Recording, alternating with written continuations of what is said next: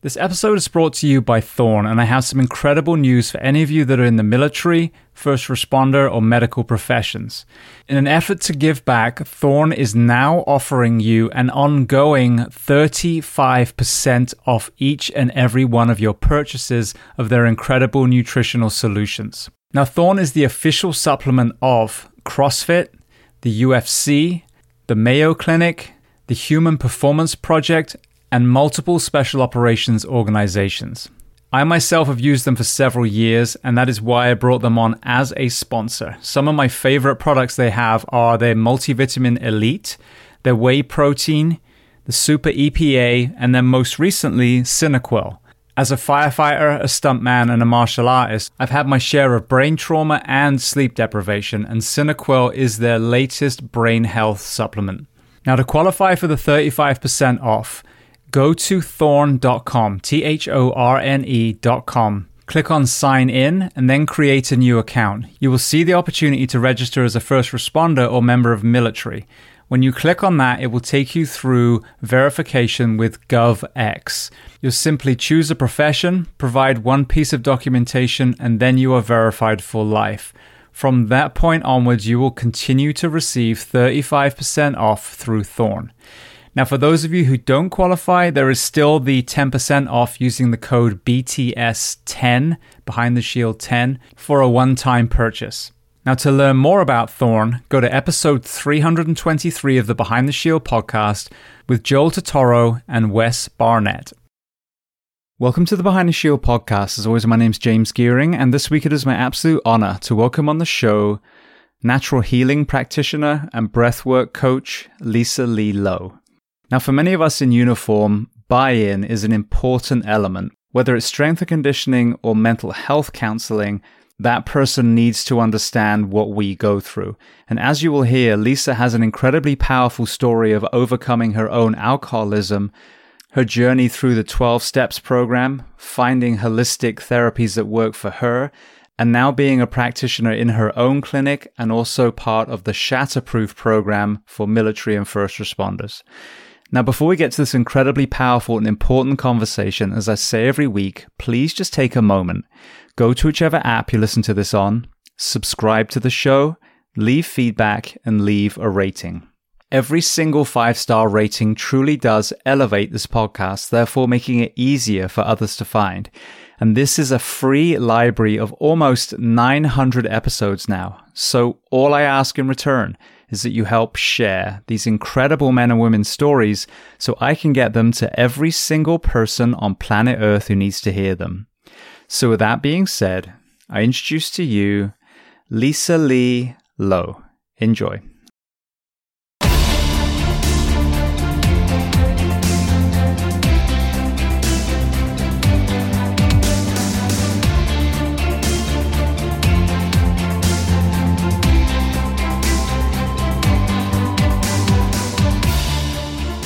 Well, Lisa, I want to start by saying, firstly, thank you to Sue, who connected us, and secondly, to welcome you onto the Behind the Shield podcast today. Oh, thank you. Yes, I'd like to to to uh, thank Sue as well. So, yeah. So we'll get to how you guys met, it's it's a it's a program that I've heard a lot of good things about. So I'm glad that we're finally going to get to hear, you know, from one of the voices from that program. But um, first question: Where on planet Earth are we finding you today? I am in Boynton Beach, Florida, in in the United States. So I literally just had the chief of Boynton Beach Fire Department on, uh, Hugh Bruder, just a few weeks ago, because they just went to what I would argue should be the industry standard work week. So they went from um, they were at like a 48 hour work week. A lot of people work 56 plus, and they just went to a 42. So they get an extra 24 now between each of their shifts, which is absolutely you know groundbreaking, I think, when it comes to wellness in the first responder profession. Yes, yes, for sure. For sure. So I would love to start at the very beginning of your timeline. Based on your accent, I know you're originally from Boynton. So tell me where you were born and tell me a little bit about your family dynamic, what your parents did, how many siblings. Okay. So I was born in uh, Philadelphia, Pennsylvania and my father worked for Pepsi Cola, and my mother was a HR administrator for uh, Nazareth Hospital in Northeast Philadelphia. And they had five children. I have four older brothers and myself, and I'm the youngest of five and the only female. So I was raised by a lot of men. How was that dynamic? I'm one of five. My the oldest was my sister, but she's four years older than me, eight years younger than my youngest two are twins. Um, so and she left pretty early. Like you normally graduate school in England at 16. I think she left right at that age. Um, and so it ended up being, you know, three brothers and my youngest sister. And she, she's not a tomboy, but my God, she had to kind of uh, become feral pretty quickly to keep up. So, what was your experience with all your brothers? Yes, uh, sort of the same. Um, uh, I had a lot of um, tomboy in me, but they really did treat me like a princess. So I was always, you know, protected and shielded. And, you know, even as a young adolescent, um, all of my brother's friends were not allowed to ask me out. There was, you know, no crossing of those lines or anything. But um, yeah, although I did want to always play in the games and go fishing with my brothers and do all the boy stuff, there was a lot of uh, girly stuff that was infused with that as well. Now, what about sports? What were you playing and, and which exercise were you doing when you were at the school age? Uh, I wasn't doing any sports. I was watching in the and the um uh in on the sidelines. Yeah, my brother, my my the youngest of the boys, my brother Jeff, was a soccer player. So he played soccer. So there's a seven year gap between the boys and then finally I was born. So there was a little bit of a gap. So by the time uh, Jeffrey was playing, um, you know, in middle school and getting into high school, I was like what seven or eight years old.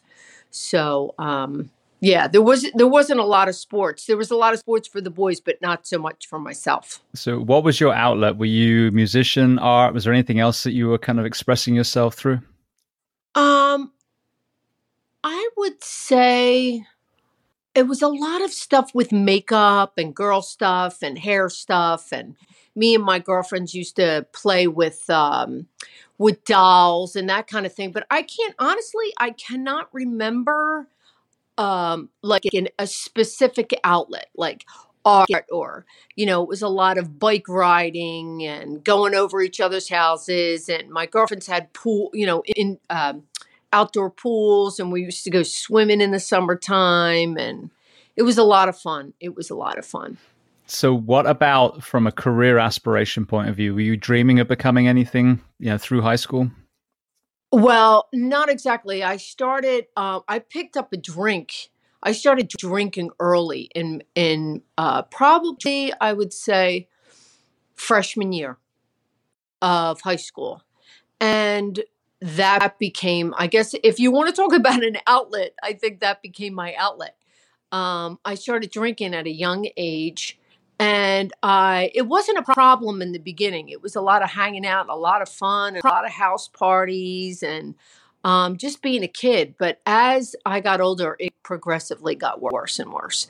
And by the time I was graduating high school, um, I pro- I would consider myself alcoholic at that point. So, and then I, you know, went tried to go to university and I went and I probably was in 2 years and I just could not I just could not f- finish anything that I started. So, it alcohol really got in the way when I was out of high school and as a young, you know, young adult. As this podcast has progressed and I've become more educated and listened to more and more great people, the common denominator of the impact of childhood trauma on mm-hmm. adulthood, especially in uniform, because I mean, it's so acute. We're like, oh, well, you were in Afghanistan or you were at that fire. That's why. Yeah. When you mm-hmm. look back now with this mature lens, what were the elements that contributed to your use of alcohol, especially to the point where it did become a level of alcoholism as you reached adulthood? Um, I I think that um, I'm not so sure that I had a specific point where I said, okay, this is where my trauma is. This is exactly why I'm drinking. I don't really think it happened that way for me. So this and this is just my belief, okay, is that my father's side of the family all came from Ireland, all were very very big drinkers. So my childhood, although it was infused with a lot of protection and love and all that stuff, there was a lot of drinking on my father's side of the family. So um you know, we drank at weddings, we drank at funerals, we, you know, we drank all the time. So that was like a part of my culture. So by the time I got to be 18, 19 years old, and other women were like, or my girlfriends were going off to college or they were getting married or whatever they were doing, I sort of was still stuck in that paradigm and was finding it very difficult to get out. So I don't think I could look back and say, okay, that is what caused trauma. I think it was just ancestral trauma for me. It was just being born in a family that there was just so much drinking aunts, uncles, you name it. It was just a part of our family. And my poor mother never had a drink in her life. And she, she right. And she married my father and into my father's family and then had five children and four of those children were alcoholic. So she really had a hard time understanding it, or she didn't, you know, she didn't know what the heck was going on. It's a mental twist, it's a mental condition. It's not something that, if you are alcoholic, this isn't, it has nothing to do with your character, your morality as a person, who you are on the inside, it has nothing to do with that. Um, I mean, studies have shown that you can physi- the physiology part is that you could just be born with the the addiction gene. I mean, they haven't proven this. There's no cure for addiction. They haven't proven this, but studies show that if you are born into a family that has this type of ancestral trauma with addiction, chances are chances are that you have a high probability of becoming an addict or an alcoholic yourself. Yeah. Well, it, it's interesting looking at it when there's the whole nature versus nurture conversation, and yeah. again, the answer is yes. It's both because, as you yes. said, if there's if there's a multi generational trauma and there's multi generational mm-hmm. unhealthy coping mechanisms, then you're going to be exposed to that environment yourself. But as we learn about epigenetics, there is a genetic change as well. You know, and there's some people that yeah. can pick up a drink and never put, you know, never have another one. And there's there's people, many, many people that once they pick up one, that becomes 10 and they can't stop themselves. But I think the the hope is that if you can address the trauma, um, you you know through epigenetics you can also turn it the other way and you can start you know breaking that cycle and positively affecting your children and hoping you know hopefully they won't experience you know, this lineage of, of addiction that your ancestors did Yes. And what's interesting too is my mother had f- four boys and myself. And my eldest brother, James, he's the only blue eyed child. And the rest of the children have green eyes. And he's the only child that was not alcoholic. Really? Yeah. So that I found that fas- fascinating that um, possibly he just did not get the gene. Um, now, he inherited all the coping skills and he probably was the first one to notice like this is not working in my life and he started to change at an early age.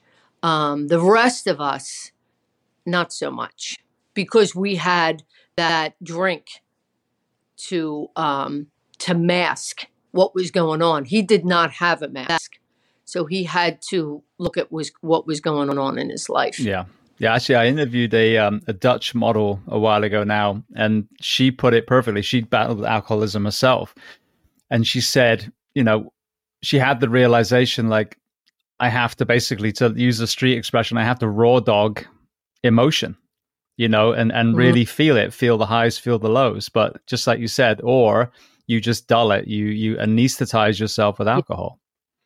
Yes, yes. And, you know, I think that there's a lot of stigma attached to alcoholism and addiction is that, that they think, uh, some people think that, um, uh, you know, it's, it's a like almost like a dirty kind of illness. Like it's something's wrong with the person. And it really doesn't have too much to do that because once you put down a drink, once you take the drink and you put it down, your personality, your who you are comes right back quite quickly. And then you're going to have to deal with all of the trauma or the, the coping skills that don't work in your life. They come bubbling up. And then you have to address that and try to fix it at, you know to the to the best of your ability with therapy and with spirituality and whatever whatever works for you honestly i literally was reflecting with my wife the other day because i've always i've i've drank quite habitually like often but never ever like if i get past about three it's like that's that's my line you know and, and i have to kind of gate back or whatever and so it's never drinking to forget it was never really drinking to sleep because if I don't drink, I sleep much better. Um, but, but and I was telling her, you know, we've got drinks that I don't like in the fridge, like high noons and something, the seltzers that she likes. We've got liquor in the cabinet that people have brought around that's not the taste that I like. And not once in my life have I ever been like, well, I don't care. I need alcohol. So for me, it's a lot more embedded, I think, through my British culture and being raised with, you know, wine with dinner and, and just that association because I can I can hit pause. You know, it will drag me in if I'm not careful. Again, I think that's 14 years of shift work. You know, we drink on our days off to wind down, which in turn screws up your sleep. So it's completely counterproductive. But also, you know, culture is a part of it. And then you look at the fire service, you look at law enforcement. We drink to celebrate, we drink to commiserate. Um, and so, you know, that's one of the many layers. Like you said, it's not just, oh, what's the thing? It's what the combination of things are for you personally. Yeah, absolutely. Absolutely. It's interesting that you bring up the fire service because this weekend, um, Friday, Saturday, and Sunday, I was with the Indianapolis Fire Department doing breath work with them. And one of the uh, gentlemen that I did breath work, he's, he said, Listen, we want to take you out on what they call like a fire run. I've never been on a fire truck in my life, and what a thrill! What a for for a civilian, I was like a kid. It was just amazing to see the men and women and and and how they're trained and what they have to do and it's it was just a thrill of a lifetime but um, I was with firemen all weekend this weekend. Yeah, it's it's such a buzz, and we get to do everything. Like you know, we always say, if it doesn't involve arresting someone, the fire service does everything else. You know, fire yeah. fire slash EMS. I mean, we don't, normally do it combined, but it's you know i mean what a skill set which is why it's interesting when people then transition out and they're like oh what am i going to do now i was a firefighter it's like yes you were a firefighter you you have teamwork you have problem solving skills working under pressure there's this whole toolbox there's no one else on planet earth that has the spectrum of skills that an american firefighter has especially in a, in a busy station uh-huh I saw that first uh, firsthand. Uh, they took they took me on the truck. I had to stay in the truck, but when they we when they pulled up, they you know the sirens were going, and within ninety seconds, these people were getting dressed in in at nighttime w- with no light and completely in full garb, jumping out of the truck. And there was a, a cardiac arrest. Somebody was uh, it didn't turn out to be a cardiac arrest. He was having a panic attack. Um, and he was sauced up. That's what they told me. Oh, he was sauced up, and they got him out of the car. But um, yeah, I just saw like all the, Like there was there was a lot of organization in the chaos. Yeah, well, even it was fast. Even that call. So imagine that they thought it was a fire and it was a false alarm, or you know, a cardiac arrest, and now it's anxiety you know, now you also have that if they woke up two in the morning, you have zero to a hundred and then a hundred back to three. you know what I mean? So your stress is going up and down. And I talk about this a lot, and this includes breath. If we go there and it is a fire, okay, well, now you've got this physical exertion. You can offload the stress. You are breathing hard, your blood is pumping hard. But if you go and you were told it was a school shooting, and then you get there and it was firecrackers in the parking lot, you've got no offload. And this is even more magnified in dispatch. These poor people take the call, their heart rate goes through the roof, but they're sitting in a chair and they don't even get to find out what happened next. Yes. Yes. I have uh, done some breathwork therapy with dispatchers. They have, um, you know, they believe it or not, they. Uh, this is just my experience. Is they they carry a lot of guilt. I, don't know what it is specifically, but it seems like their guilt is so much higher. They just feel so responsible because I guess because they're the first person.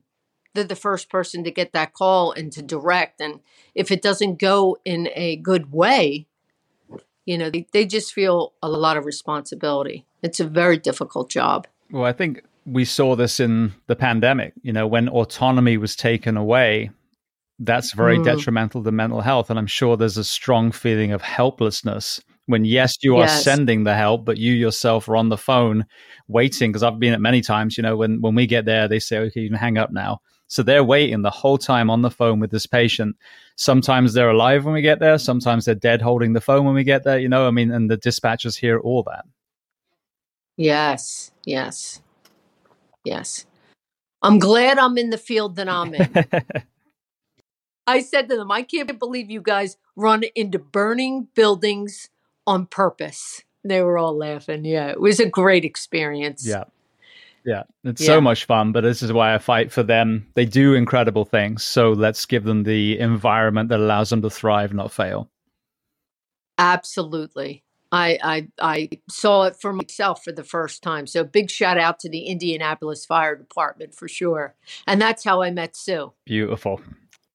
All right. Well, you mentioned about you know struggling with alcoholism. You talked about aa briefly. So where was where was the lowest point that you found yourself and how were you able to kind of claw yourself out and and actually start looking for help?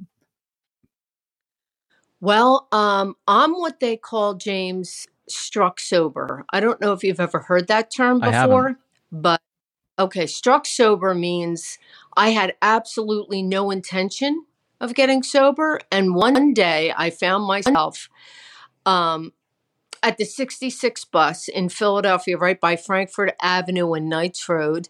And I was waiting for a bar to open up called the City Line Tavern.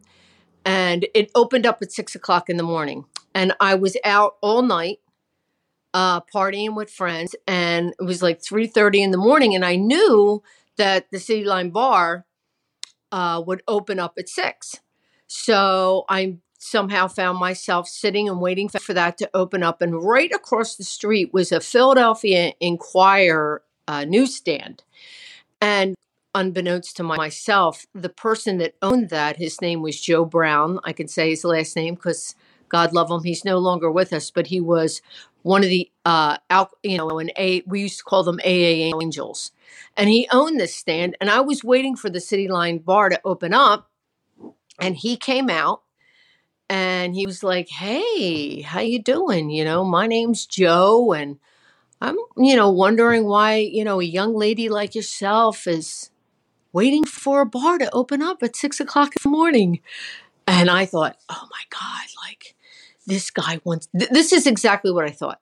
Oh my god this guy he likes me. He wants to date me. I mean you want to talk about an ego, right? There I am, like half drunk at at three o'clock in the morning, and the ego's already starting.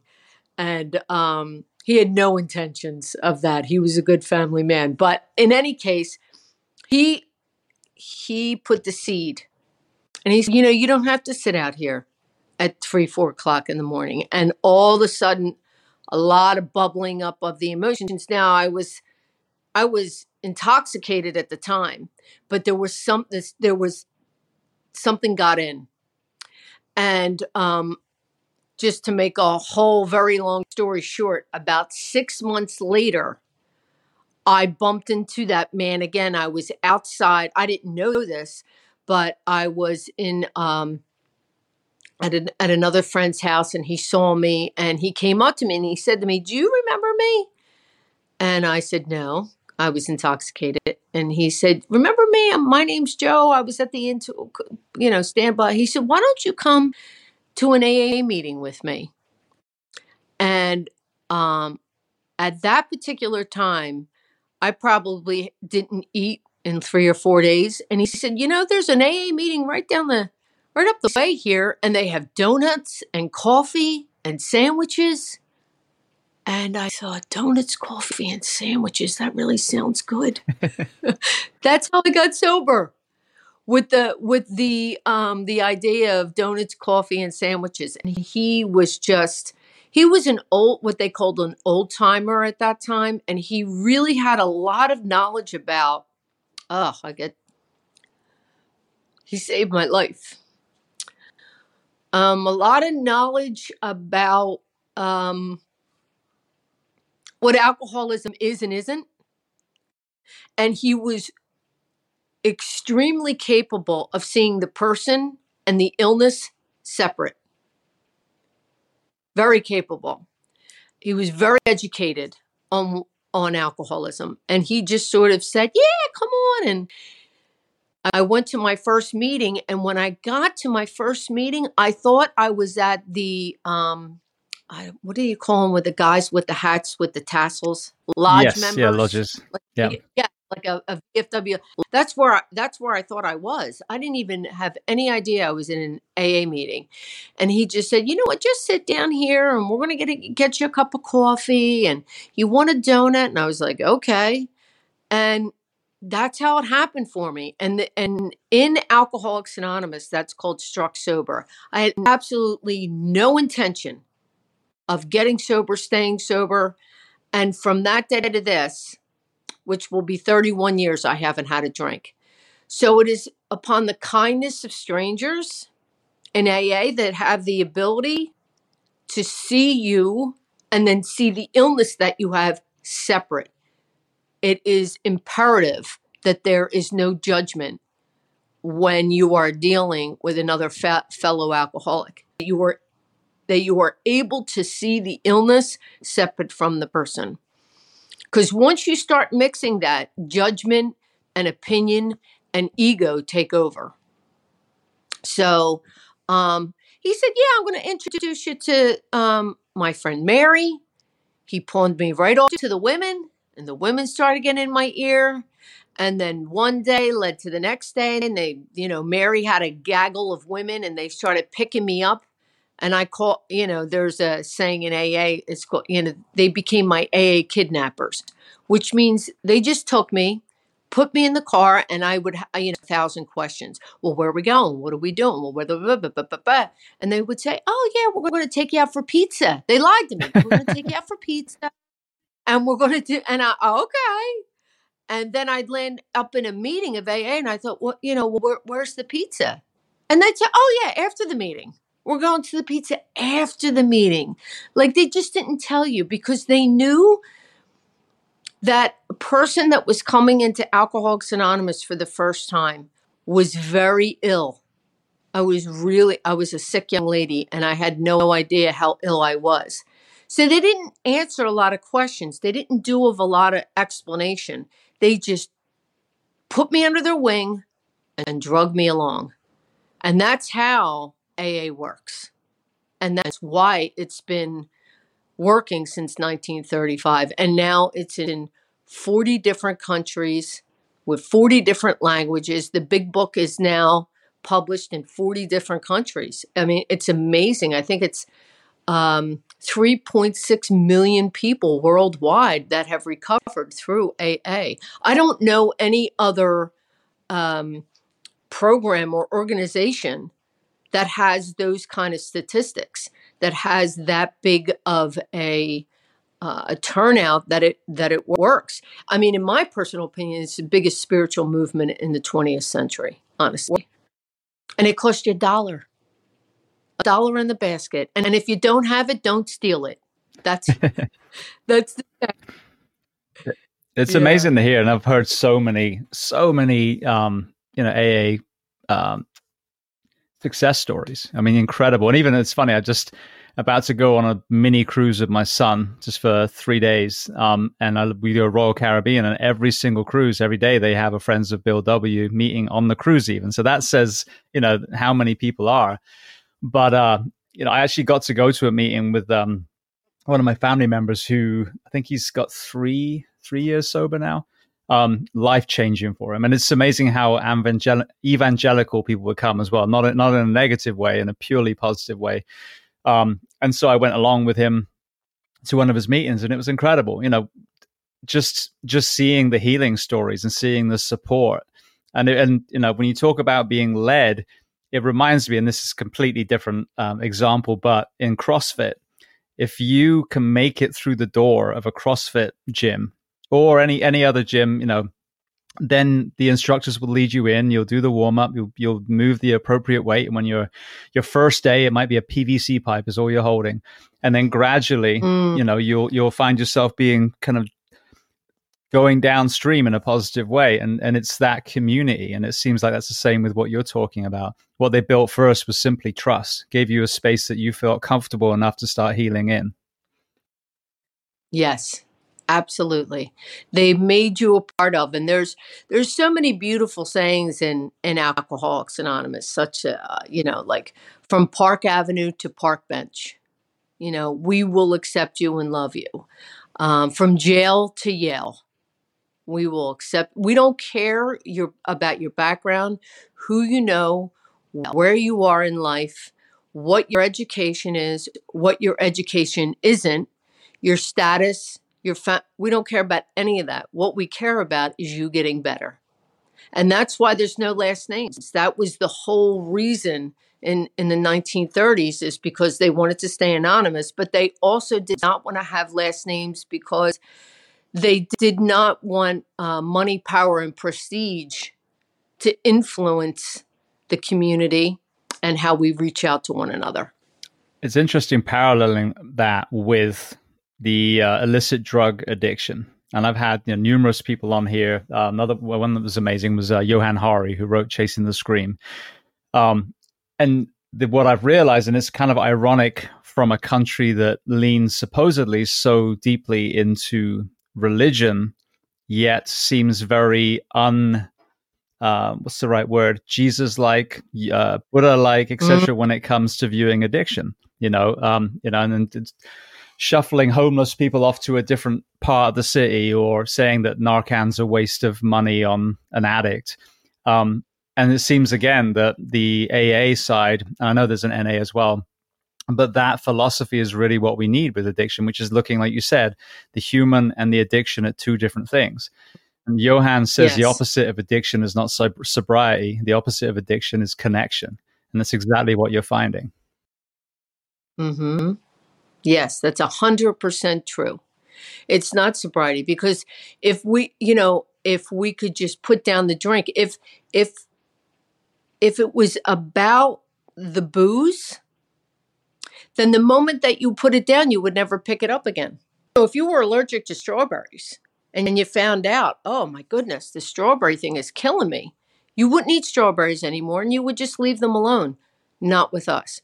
So there's a mental twist that goes on that only the alcoholic knows about. If you know, if you spot it, you got it type of thing.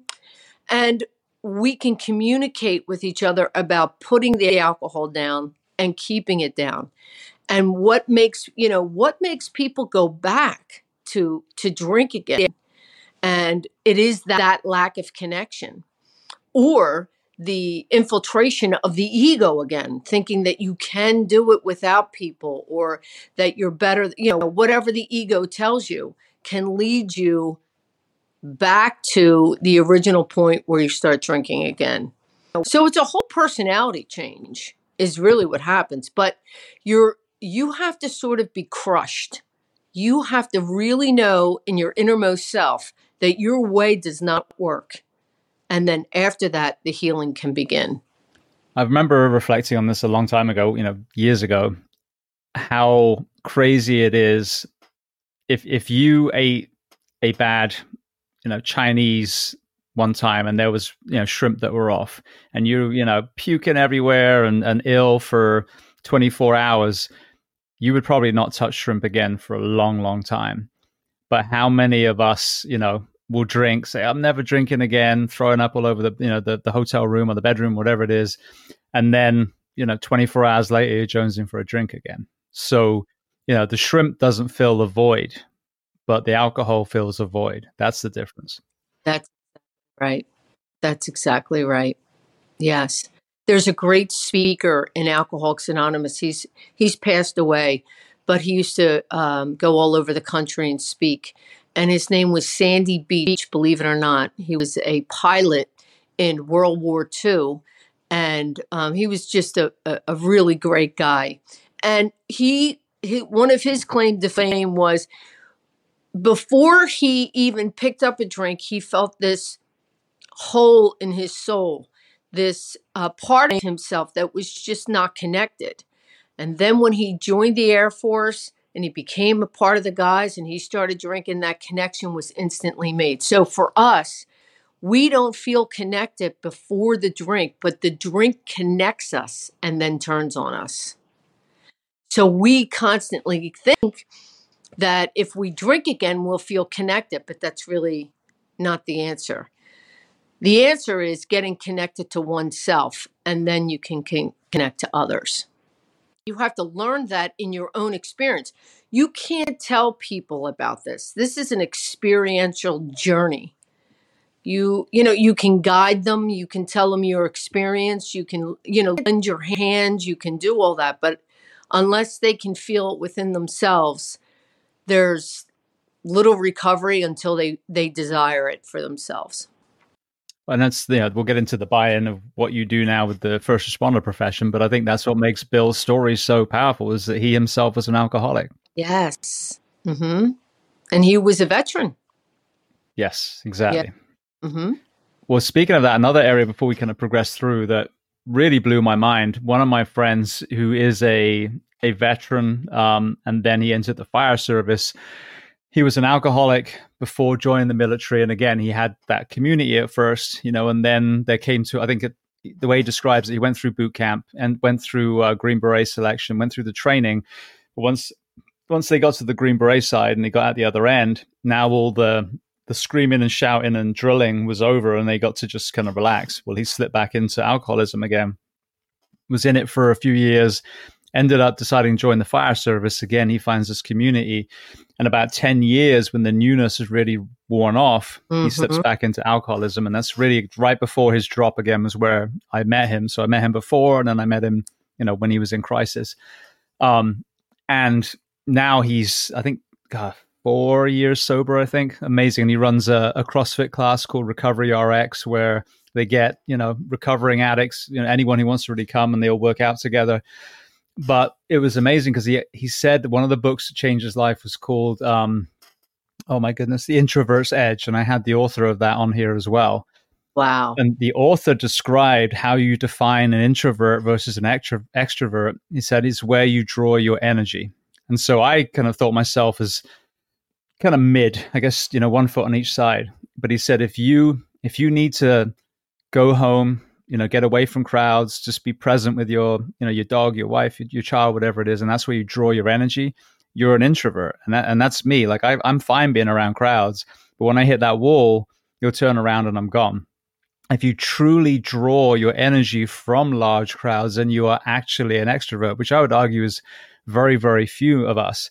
Yes. but we have this image this facade that everyone else is the life of the party and we're the ones that are anxious. And so I think this is another unspoken element of alcoholism or alcohol use is that so many of us drink so that we can slide into that social gathering rather than realizing that without alcohol, most of us would actually be feeling the same way. And that's okay.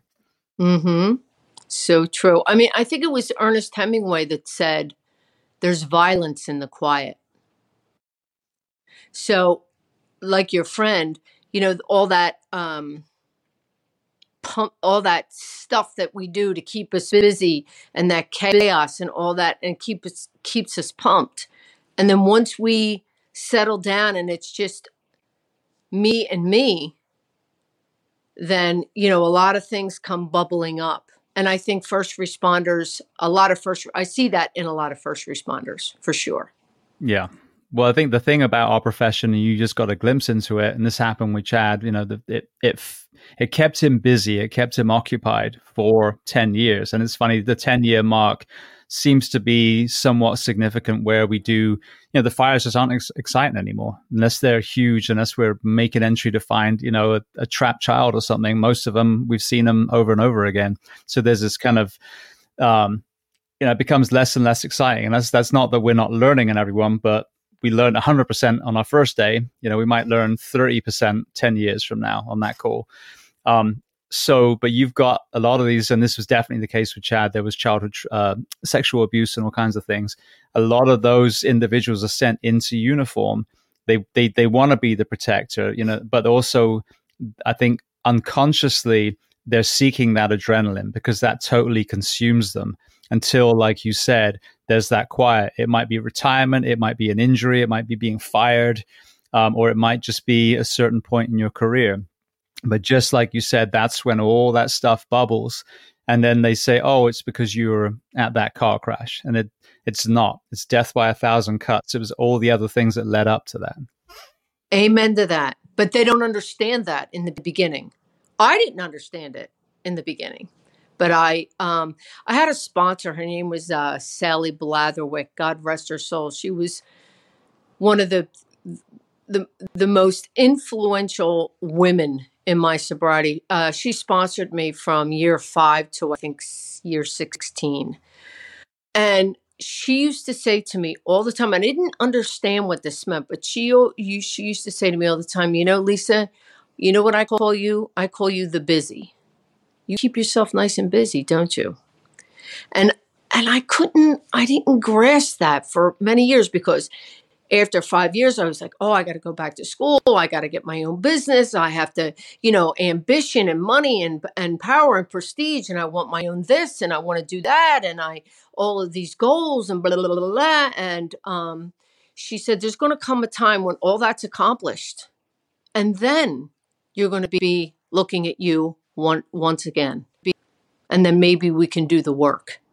And what they mean by the work in Alcoholics Anonymous is the spiritual work that's needed in order for you to um, take a look at your own liabilities and your own assets and, and look within to see what is it about myself that I constantly have to be busy, that I have to achieve, that I have to, like, why can't I just sit and just be okay up here in the quiet? And I mean, spiritual stages talk about this. Um, you know what it uh, i think in the bible uh, christ said if you can conquer the world if you can conquer yourself you can conquer the world so conquering your own mind and your own thoughts and knowing what's wrong and your assets and your liability is just imperative in, in my particular case for staying sober to be extremely self-aware and know how i tick is very important to my sobriety well, you mentioned about you know chasing some of the the things that we're told to chase, you know, by the outside world, whether it's you know prestige, money, etc. What um, industries did that take you into? Well, um, after I uh, got sober, um, I was in the jewelry business, and um, I'm a gemologist by trade, so um, that's what I did for a long time. And then I figured, well, you know, now that I'm sober, um, a couple things need to happen. I have to get married. That's one. Next thing, I got to open up my own business. That's two. I got to go back and do my studies. That's right. You know, and who is going to say that they are not great goals? They're goals. They're good goals to have. But for Lisa, they were di- distractions of my own personal pain. So I did all those things. Um, I opened my own business. I was the only uh, female jeweler on Jewelers Row out of in a very Jewish uh, era. I'm the only Irish kid, Irish female in an all Jewish industry, and I was the only female store owner out of 44 stores down there. So I felt like that was an accomplishment, and my business was doing well, and I I met somebody in Alcoholics Anonymous and I got married and I accomplished the things that I set out to do. And then once they were accomplished, I was like, okay, well, well, now what? What am I? What am I going to do now? What? What? So there was like this, what they, what Sandy Beach calls the hole in the soul. And I think that um, for me personally, it's always this lack of connection to God that will keep me chasing my tail. And, and I mean God in a very broad sense. I'm not talking about religion whatsoever. I'm just talking about a creative intelligence, a creative force that I can rely on and that I trust. And that took a long time for me to really trust in a power greater than myself. And that probably was one of the biggest challenges in my sobriety through Alcoholics Anonymous to not only find a God, but to rely on Him, to trust that God.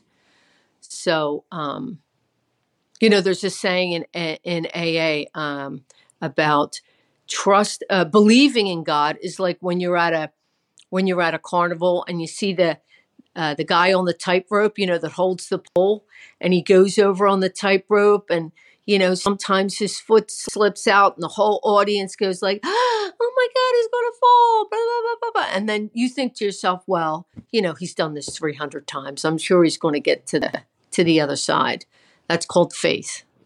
But trust is coming out of the bleachers and climbing right on top of that man's shoulders and being there with him. That's trust. Like when you have skin in the game, that's more trust and that you can let that person navigate your life when you're on the pole.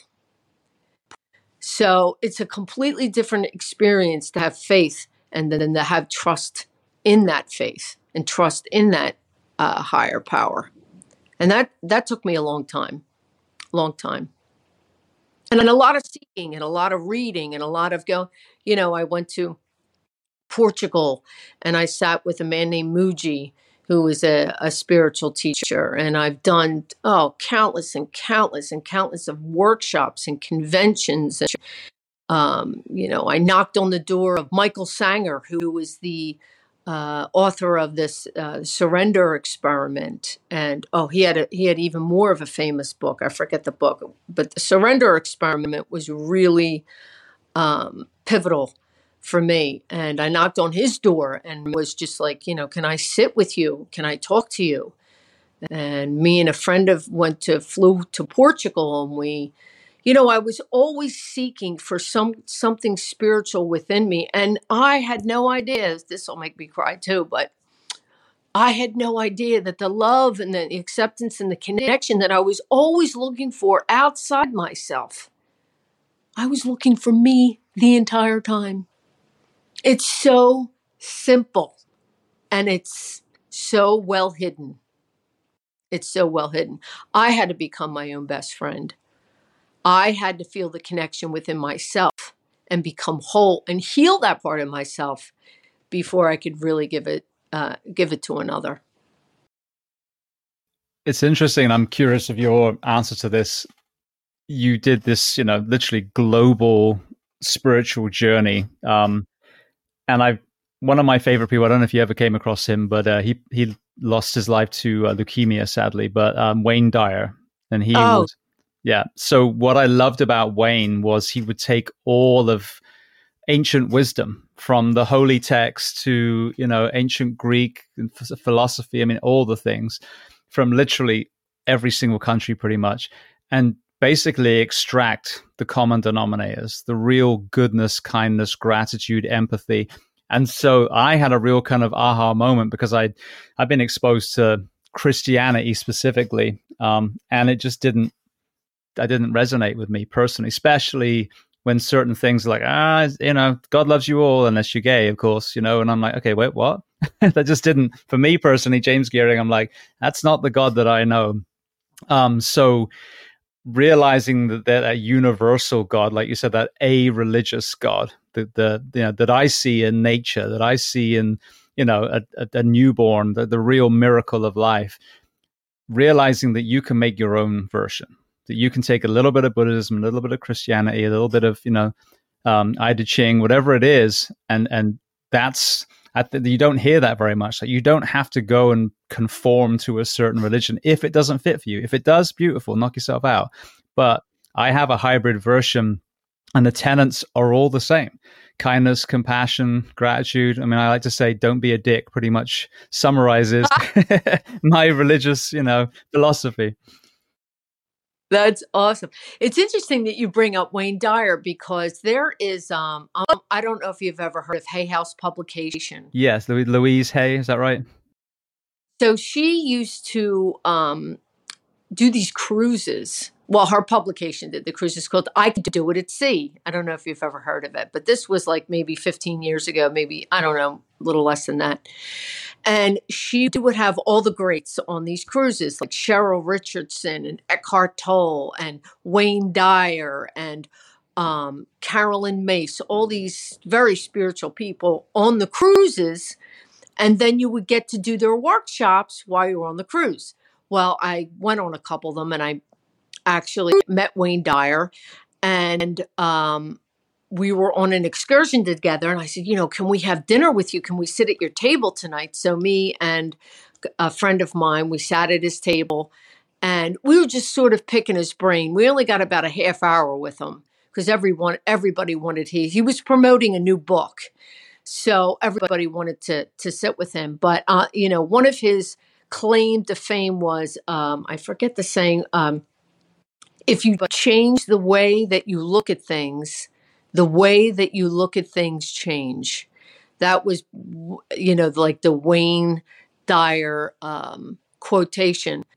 And he was just an, an, an amazing guy. He was, um, I, I don't know if you know anything about his backstory of being a father of eight children. And he had a lot of, tur- you know, he was also alcoholic, recovering alcoholic. So, um, yeah, so you're right. I've uh, I I have been spiritually seeking probably since the day I got sober because I knew that there was something about that that I I just was kept I was just really drawn to over and over and over again.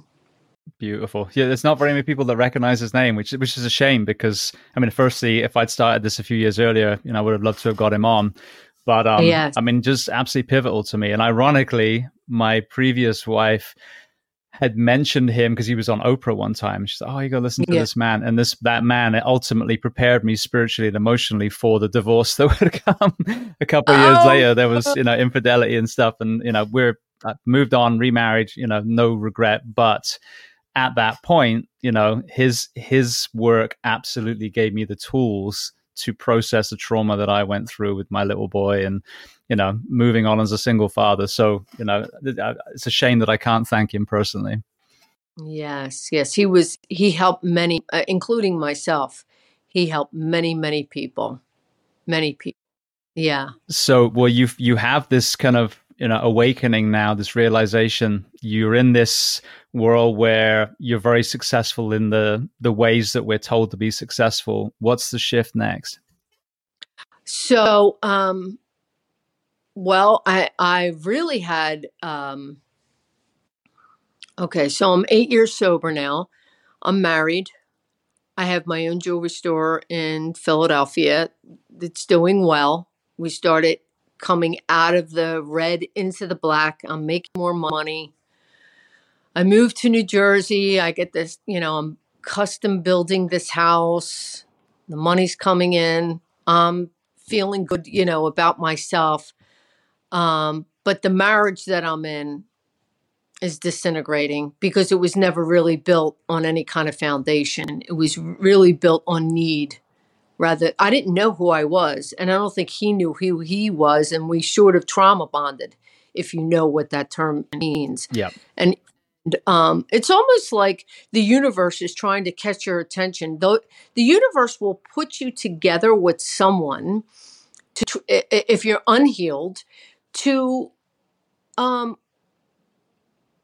sort of say like hey mcfly you got a problem here mcfly because it keeps coming up you'll keep on bumping into the same lesson over and over and over again until it's healed. That's just the way the universe works in my life. So there was this trauma bond going on between him and I. I wasn't really doing the work that I needed, but I didn't know that, and either did he. There was there's no blame.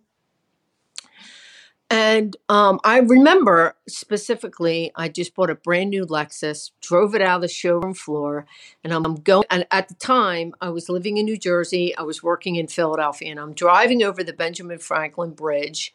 And I thought, you know what? I wonder how I can get the airbag out of the out of the steering wheel. You know, maybe I just and uh, one thing I know about suicidal ideations is that they come out of nowhere. Out of nowhere. You're eating a grilled cheese sandwich and then all of a sudden you're like, "You know what? Maybe I want to check out." You know? And as I'm going over the bridge, I, th- it scared me that I started thinking like this. I was like, "What the hell is going on?" Because now I'm sober, right? Um, financially doing better than I've ever done in my life. Uh, I'm married. I have a beautiful home.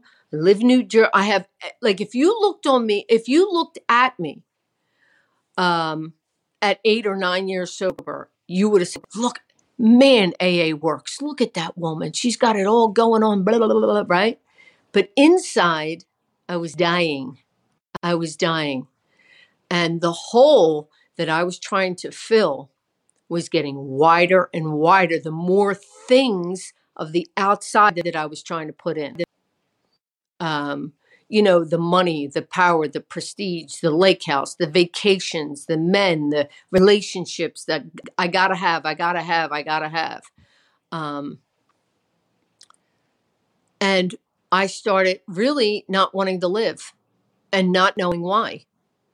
So one day I, I went to a meeting. This is actually how um, me and my mentor really started to get close because she was sponsoring me a couple years then, but it, was, but it was sort of surfacey.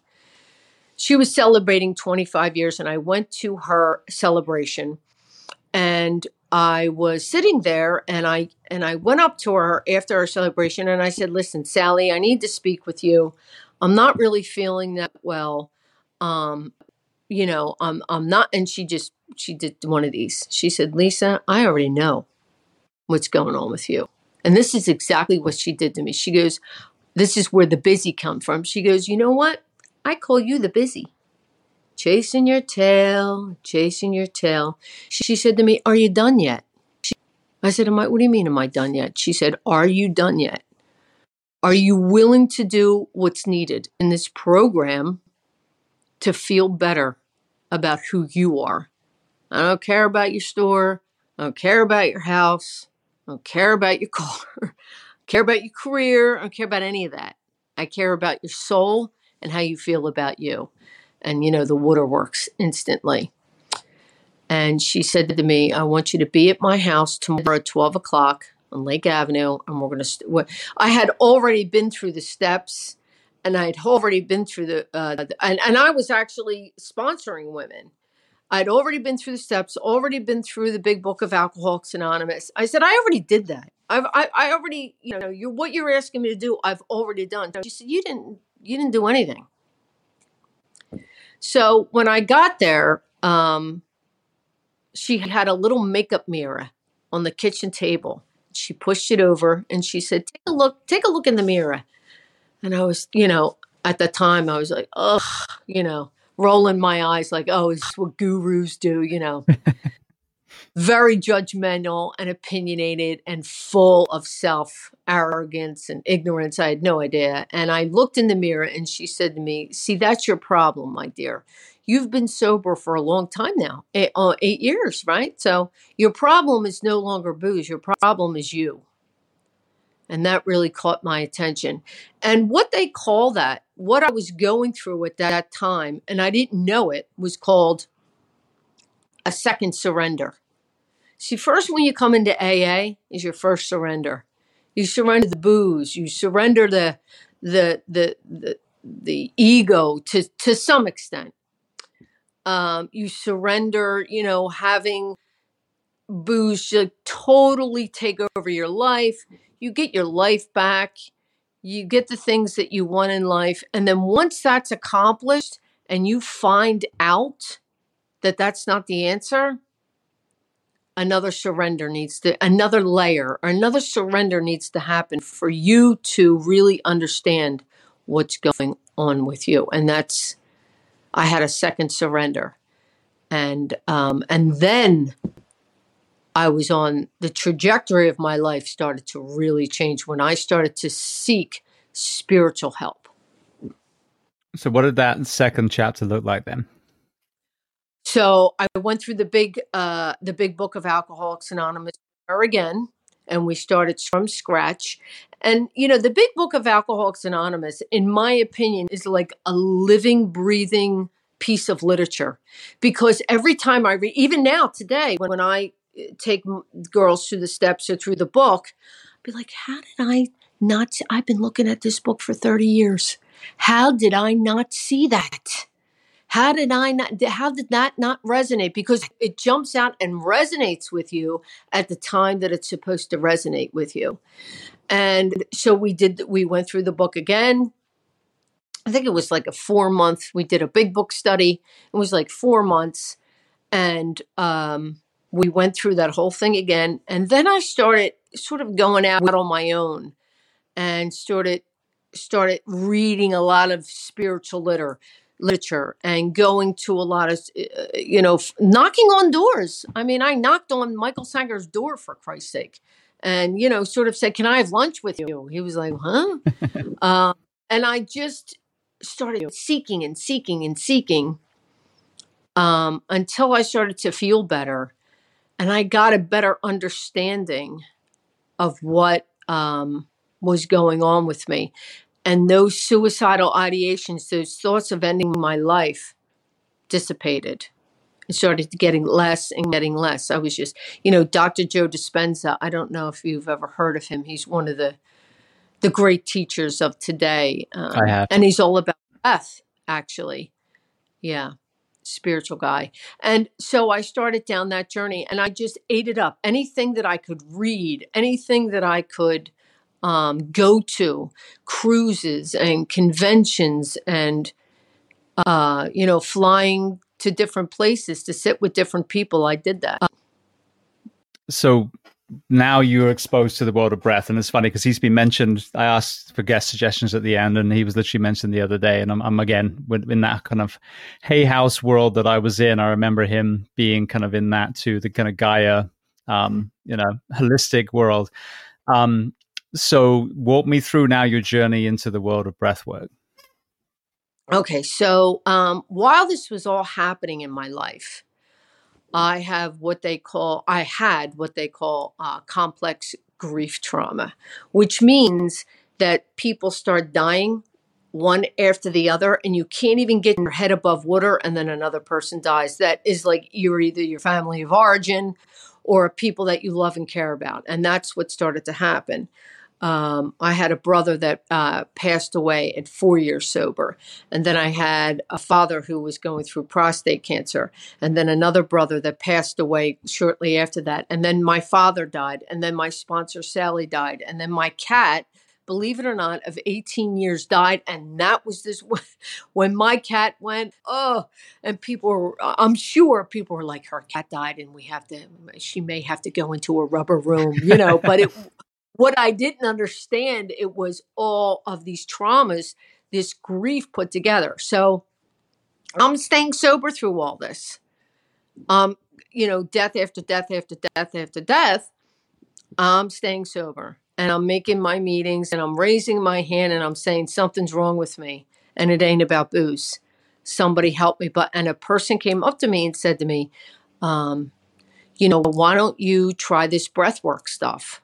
And I just rolled my eyes. I was what I really heard was, "Why don't you try a little yoga, young lady?" you know, and you know, I was like, "Oh, this this this is not happening." So, lo and behold, I had moved to Florida, um, and my that marriage ended. That the marriage that I was in in Phil in New Jersey it ended, and we I moved to Florida, and there was a woman down her down here that was having these breathwork seminars, but I was always open up to seminar. I was always open to different things. So thank God I was. So I was like, you know what? You know, someone said to me, let's try this. And I said, okay. So I went over, she was having this in her living room.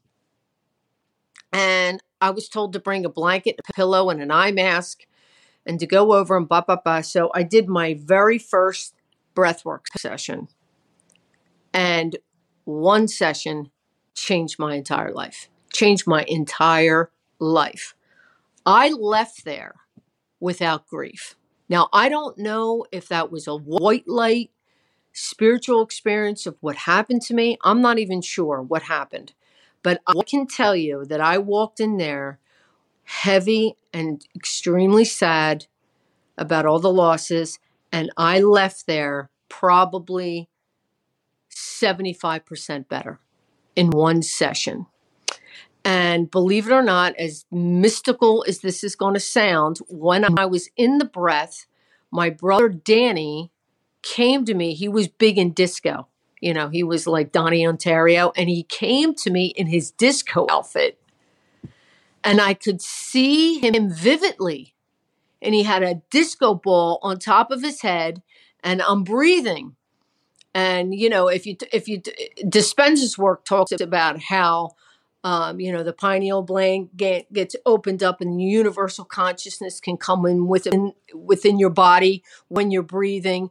So you can have all these experiences. And i'm having this experience. My brother comes to me and he says to me um, hey sis what's all the hubbub about and all this uh, blithering crying? I've been with you you know since the uh, the beginning of time.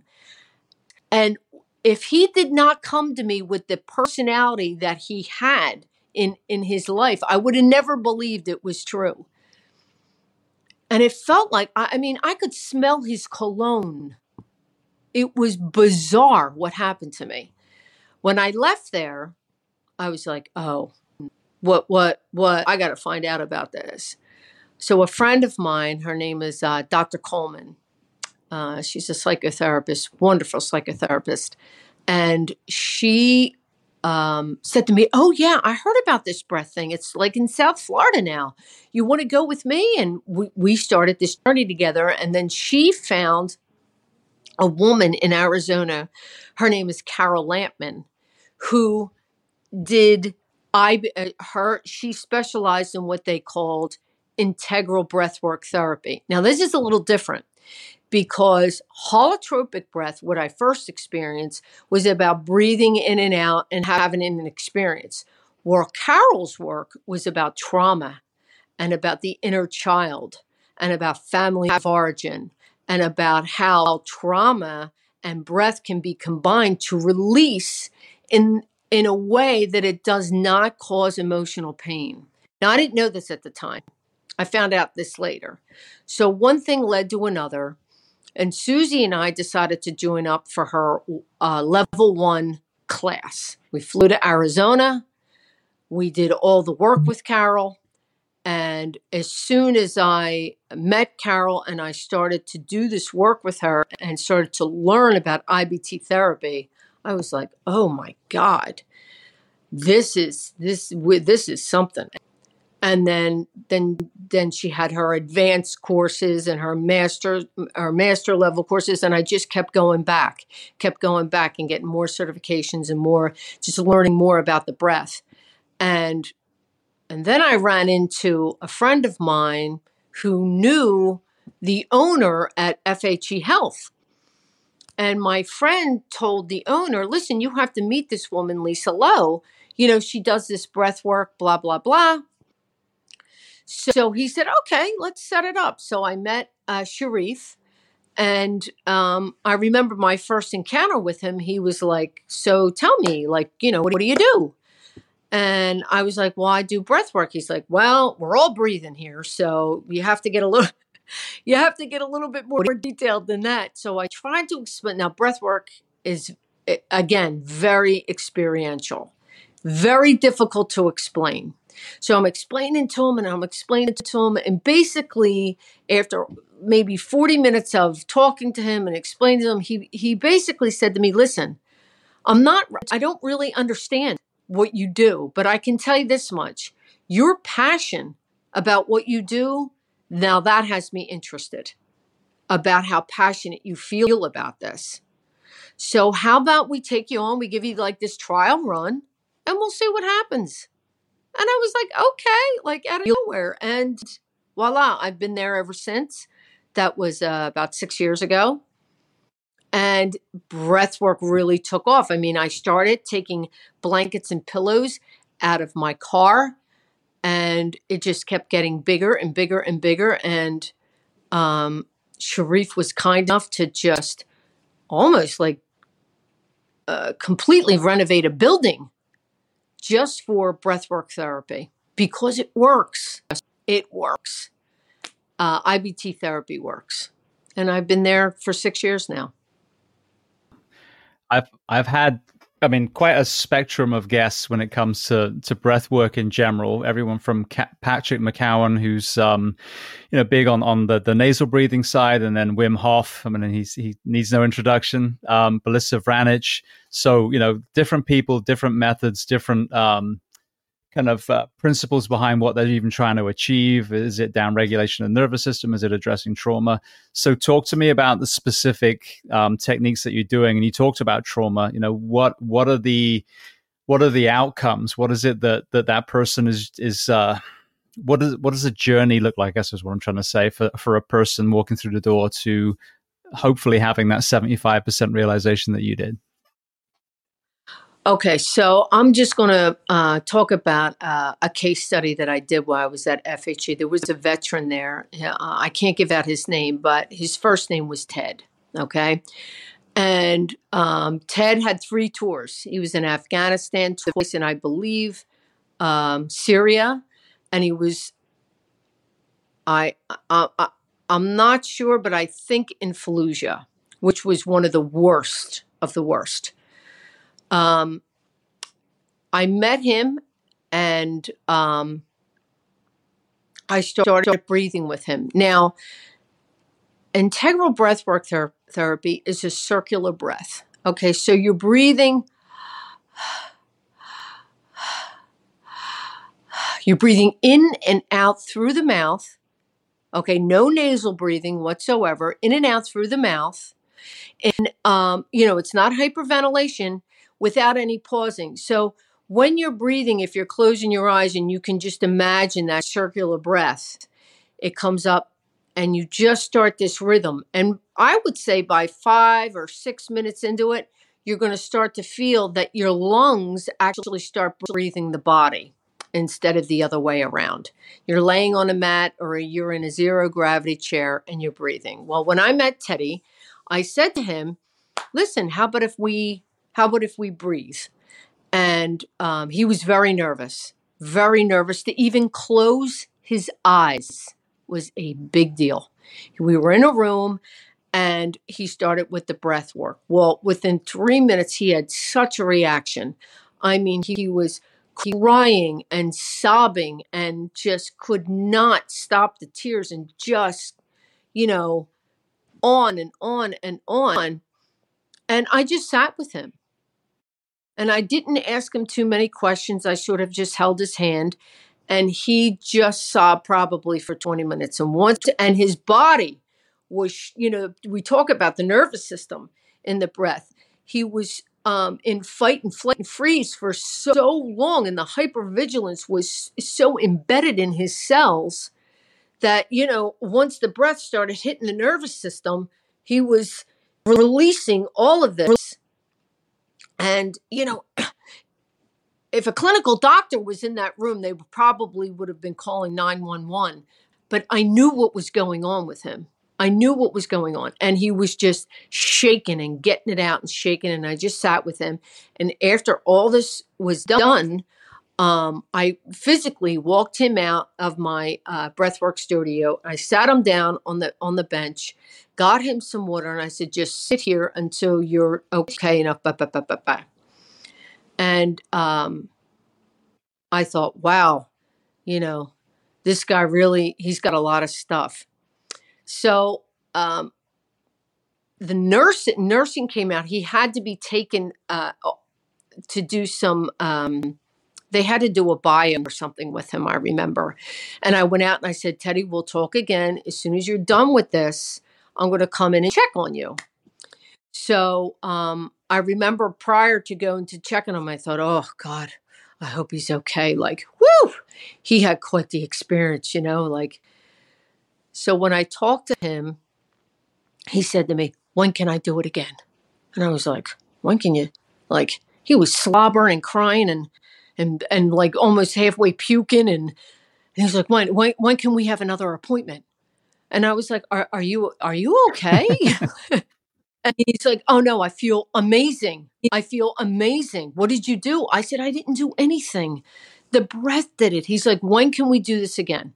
So, make a long story short, I probably breathed with him probably about 12 different individual sessions. Now, one of the greatest things that happened to him in Afghanistan was Afghanistan. I didn't know any of this, but the veterans will know that they used to uh, get their children to throw grenades at the Humvees, okay?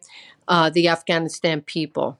And they would send like six or eight people, six or eight children out, and they would give uh, some of these kids rocks, and then they would give that one kid a grenade. Now, the American troops knew about this because they were getting blown up. So it was a big deal for and and the and the Afghanistan people knew that it was a huge deal for American soldiers to shoot a child. So that's why they did this. Unfortunately. Anyway, uh, the story goes is that um, there was about 10 people on Ted's Humvee, and they would draw straws in the morning because their particular job was to go out like recon i think it's called reconnaissance going figure out like where the enemy is write it all down then come back and then figure out a plan. So um, they would draw straws in the morning which one would eliminate a child if need be. Now at the time uh, Ted had children. So the other guys were very apprehensive if he got the straw because they they were afraid that he would not be able to do it because it's such a horrendous, horrific thing to do.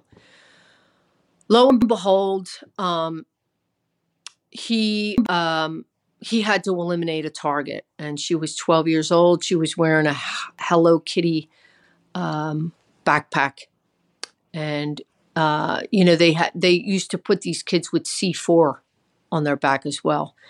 And um, he had eliminated a target. He jumped off of his Humvee.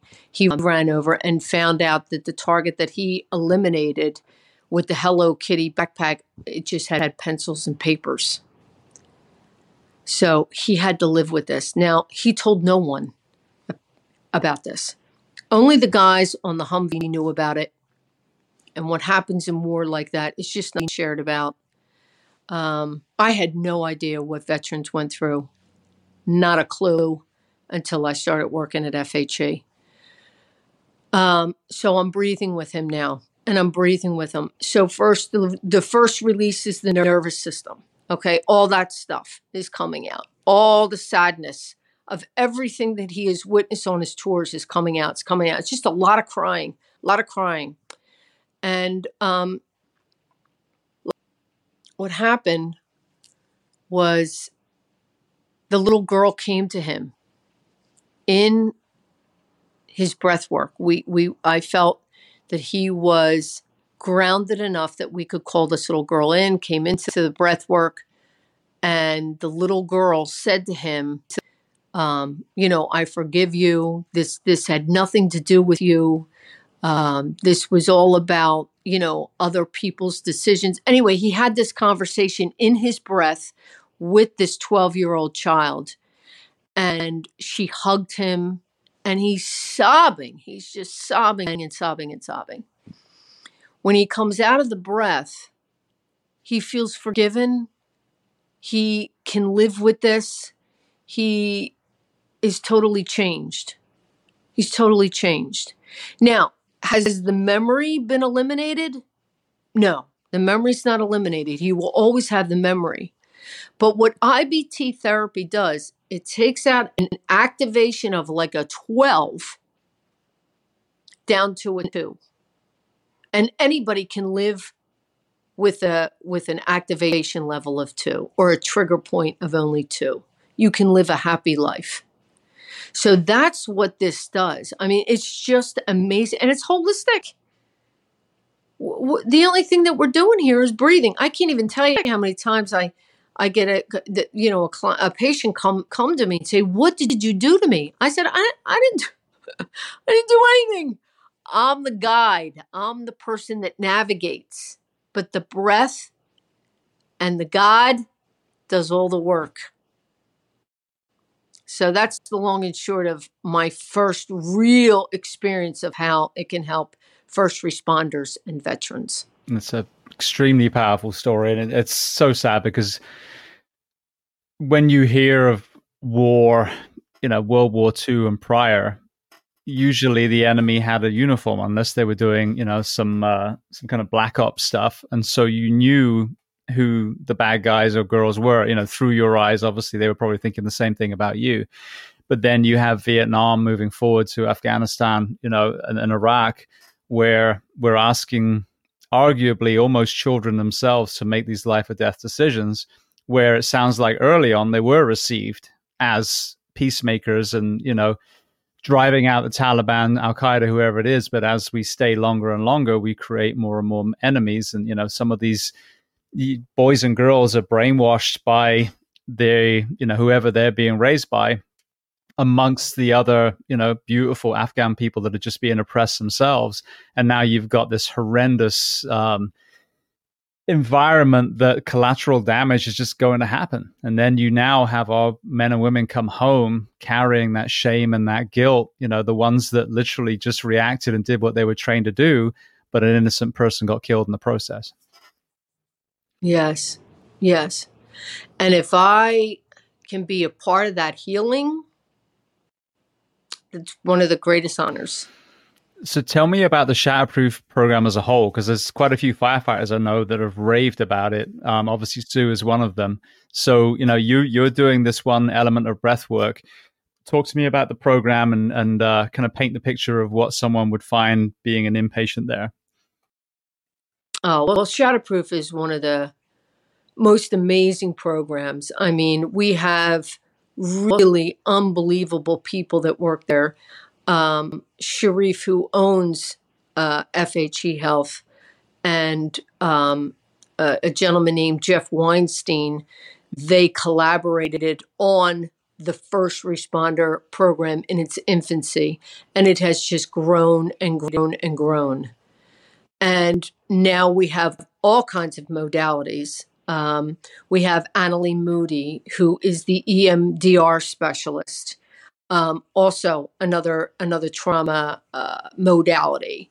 Uh, we have the biobed with um, Sue Cunningham. She runs. She does that. Just you know, just getting um, the patients to relax enough to even know that they even have breath. To start with the breath. Um, and all the um, Dr. Ananda, who is the director of the. Shatterproof program, and Ray and Arthur, and all of these people, and, and Victoria, who um, these therapists that really know the deal. I mean, Ray was a PJ for 21 years.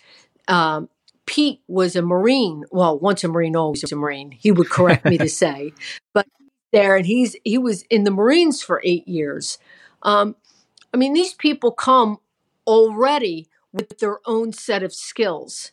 So when you have first responders um, coming in, they know the deal. You know, like a Marine doesn't necessarily have to like they know the job of the firefighter. It doesn't have to be exactly the same job, but the the the uh, you know the mission focus is where they collab you know, both like a, a, a, a, police officer and a firefighter and a Marine, they all are mission focused. They all have that same um, job, but differently.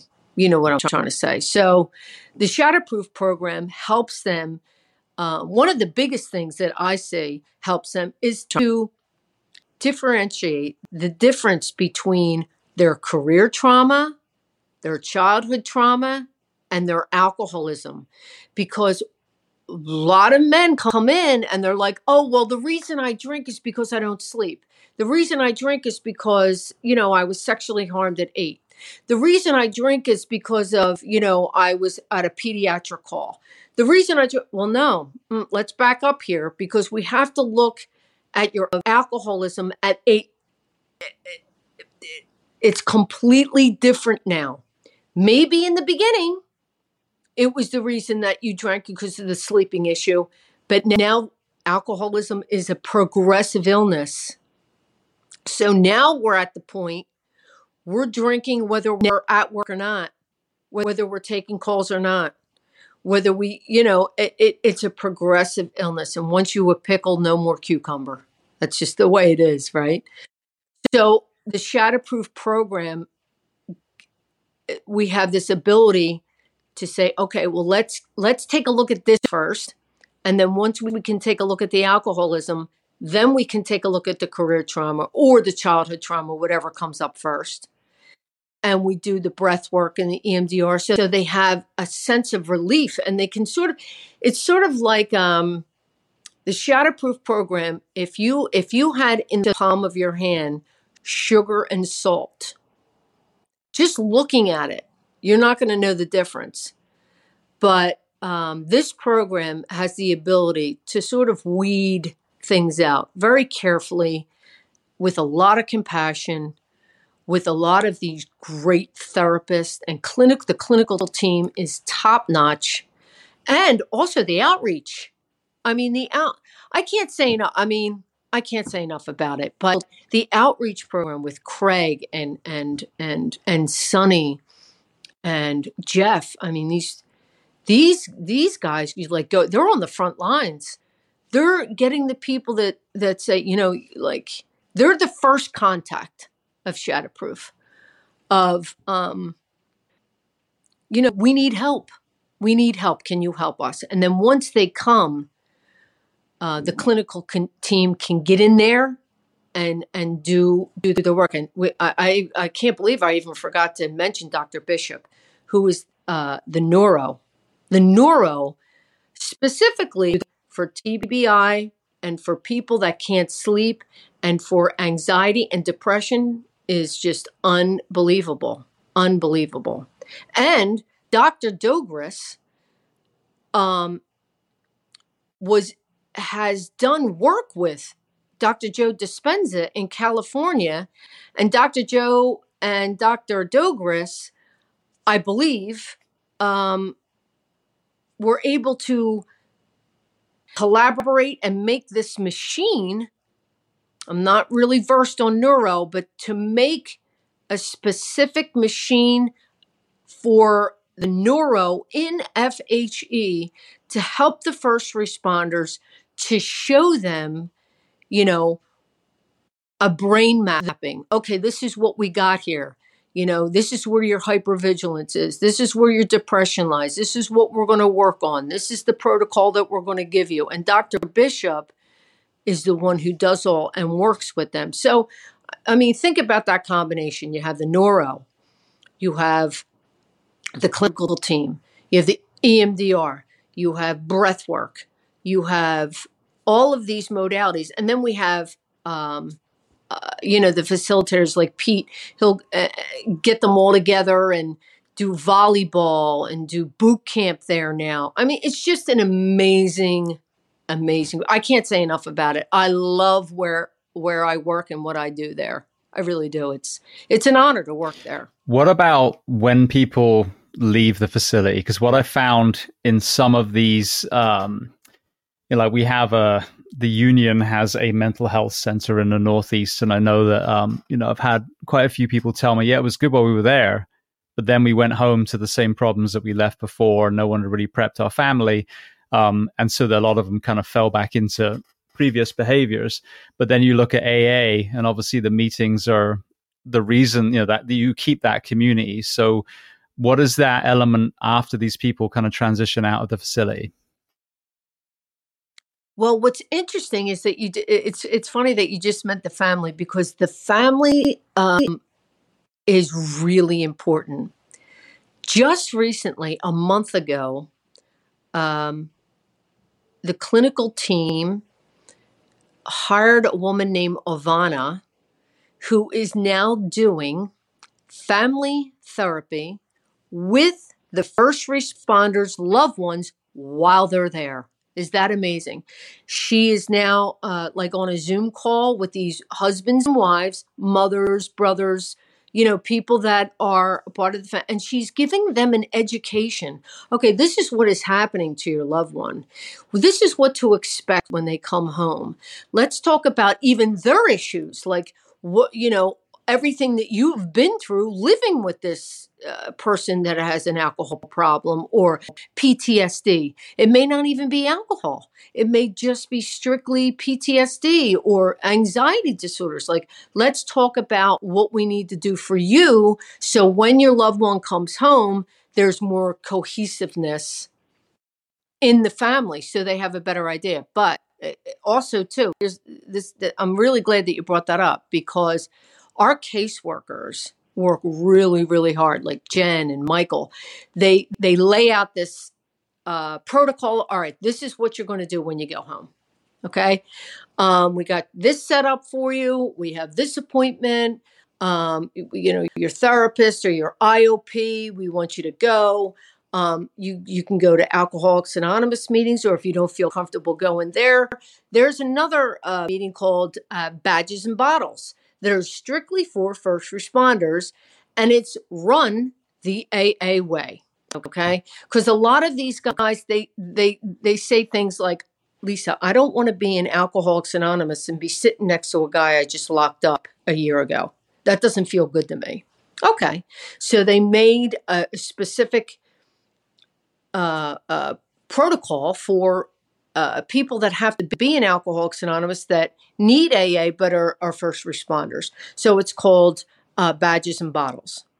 So um, I, it, they have a couple of them in New Jersey. It's pretty big in New Jersey, but it's starting, you know, to feather out in the in in the East Side. Um, now, here's the thing: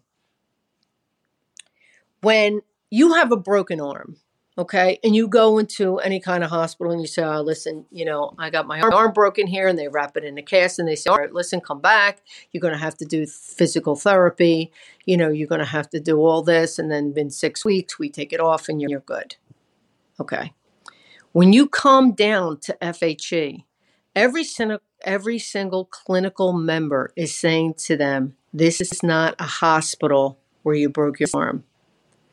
This is a place where we are just the mirror.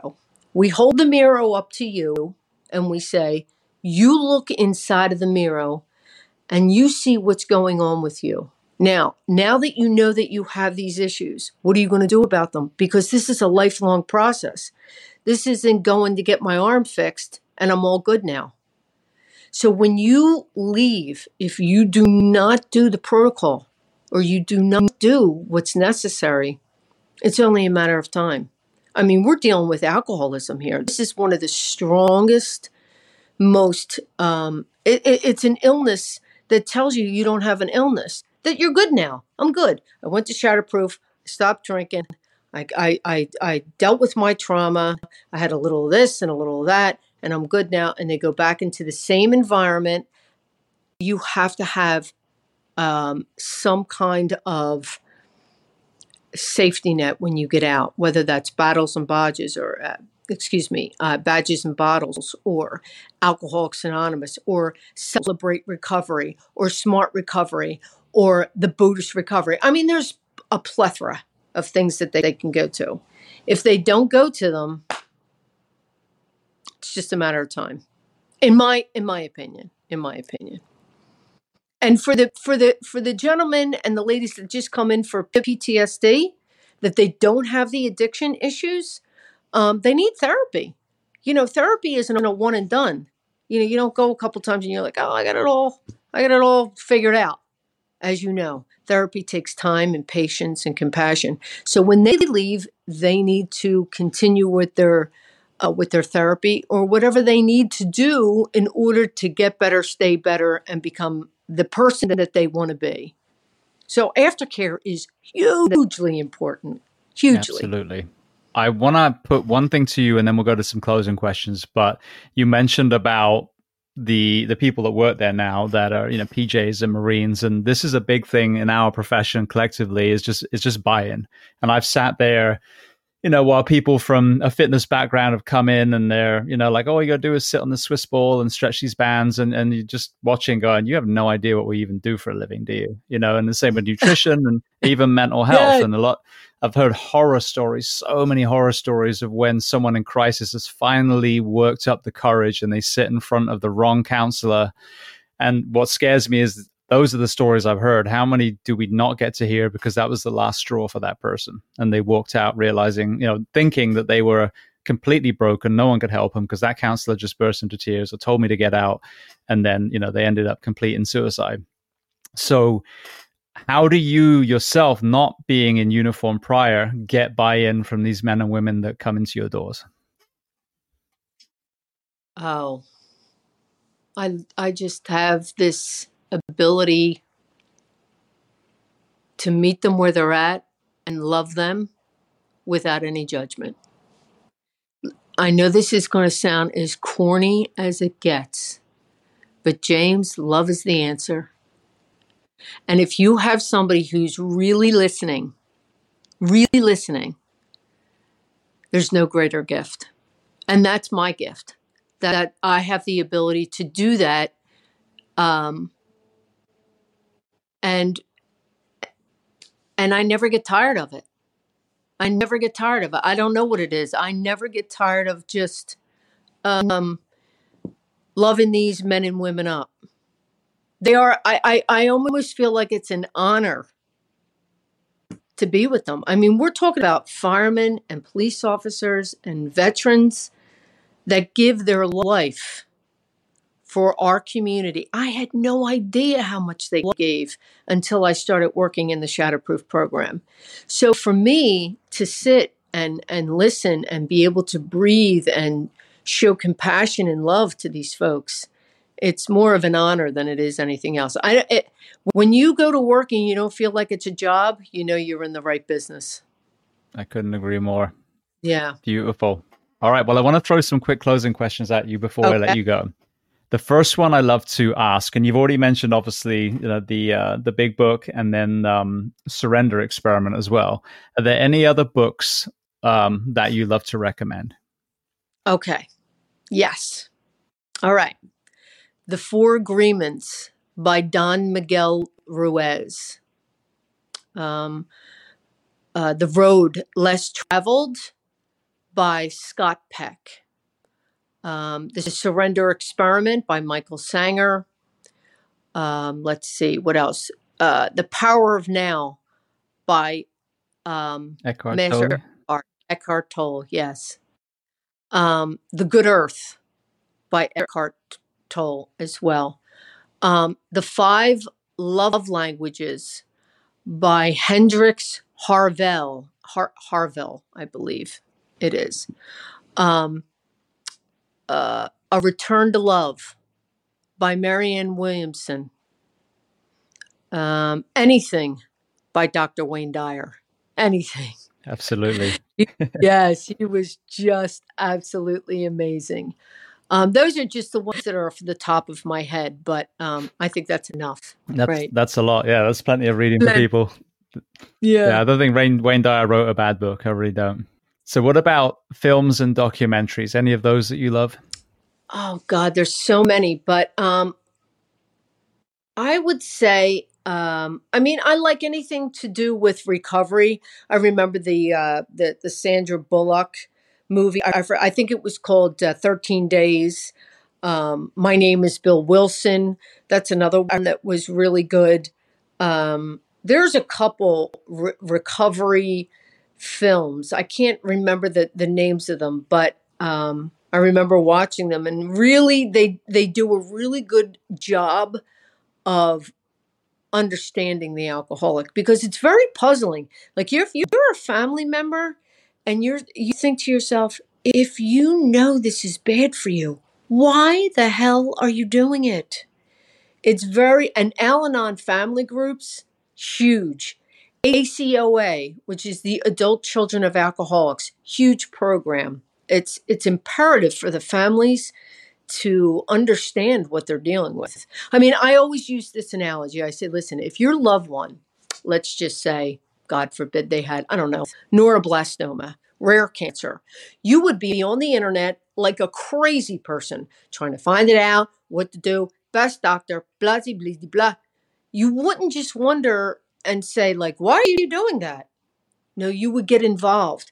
So that's what Al Anon Family Groups is about. If your loved one has a problem with addiction, you find out. Find out what they have. Al Anon can help you. You just made me think of another analogy because I mean, I've talked a lot about the broken brain, especially when it comes to suicide. You know, like how could they be so selfish? You know, how could they be so cowardly? And you listen to people that have been there over and over and over again, and you hear basically two things. Of course, the want for suffering to end. But the other thing that seems to be far less discussed is that feeling of burdensome, that guilt and shame. Like if if I wasn't here anymore, my family would be better off. And that, of course, to a healthy brain makes no sense whatsoever. But at that moment, that person believes, and so that really reframes suicide to selfless and courageous at that moment, at that time.